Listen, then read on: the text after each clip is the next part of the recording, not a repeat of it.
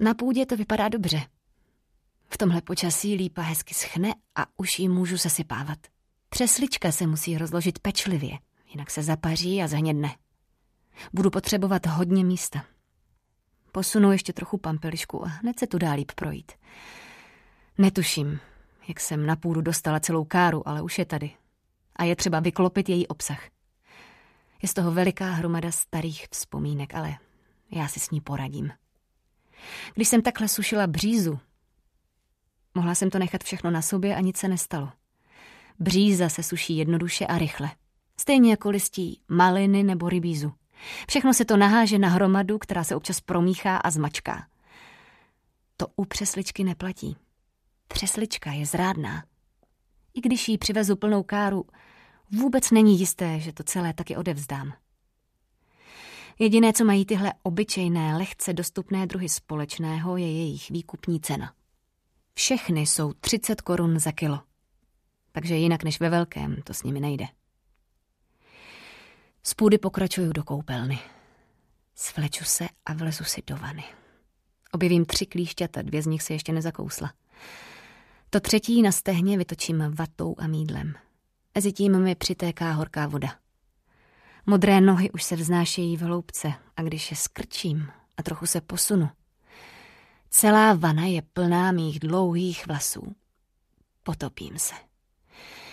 Teplá voda na bolení hlavy nepomáhá, ale zase je dobrá na modré nohy. Teď už jsou rudé, jakoby spálené, s modrými a modrobílými fleky.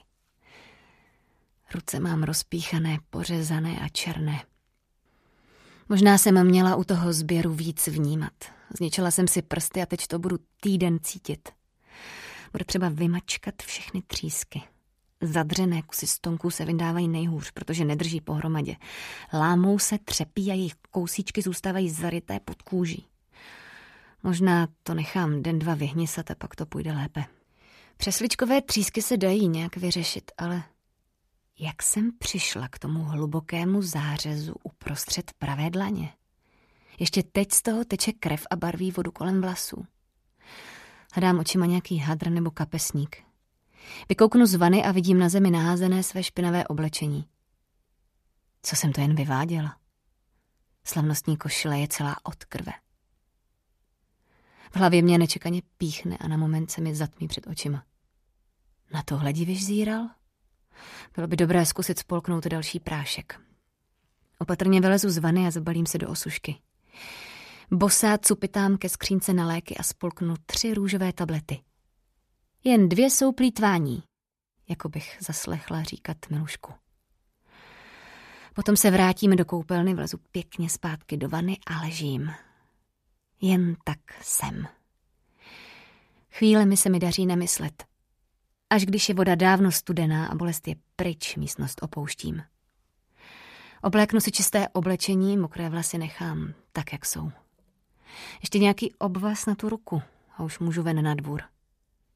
Kolik je dneska měsíčku? A co divizna, jak se mi tam ráno mohla nechat? Když vidím všechny ty květy, začíná mi být opět dobře a dala bych si klidně i čaj. No konečně! Vykřikne Marcela za plotem, na který se v zápětí pověsí lokty. Kde jsi, prosím tě? Schánila tě pošťačka. Co chtěla? Přišel ti dopis, do vlastních rukou, mává Marcela vítězoslavně obálkou s pruhem. Zařídila jsem to. Vezmu si od ní psaní. Zraněnou ruku se snažím zakrýt, nepotřebuju dnes žádnou spověď. Bude lepší, když se zase rychle vrátím dovnitř. Nemám sílu s ní mluvit a rozskočí se mi hlava, jestli ještě chvíli uslyším její hlas. Ten stále něco důležitě říká, pak to i křičí, ale já zavírám dveře a jdu pro nůž. Poslali to z Prahy včera. Prý jsem jim neodevzdala přes 20 stránek. Chybí jim celý prostředek minulého textu. Taky bych si prý měla pořídit telefon a internet, nemají na mě spojení a dochází jim trpělivost. Chybějící části a všechny ostatní texty mám odevzdat nejpozději do úterý. To je zhruba 50 stránek překladu. V úterý jedu s bylinami do výkupny a nebudu jezdit do žádné práce.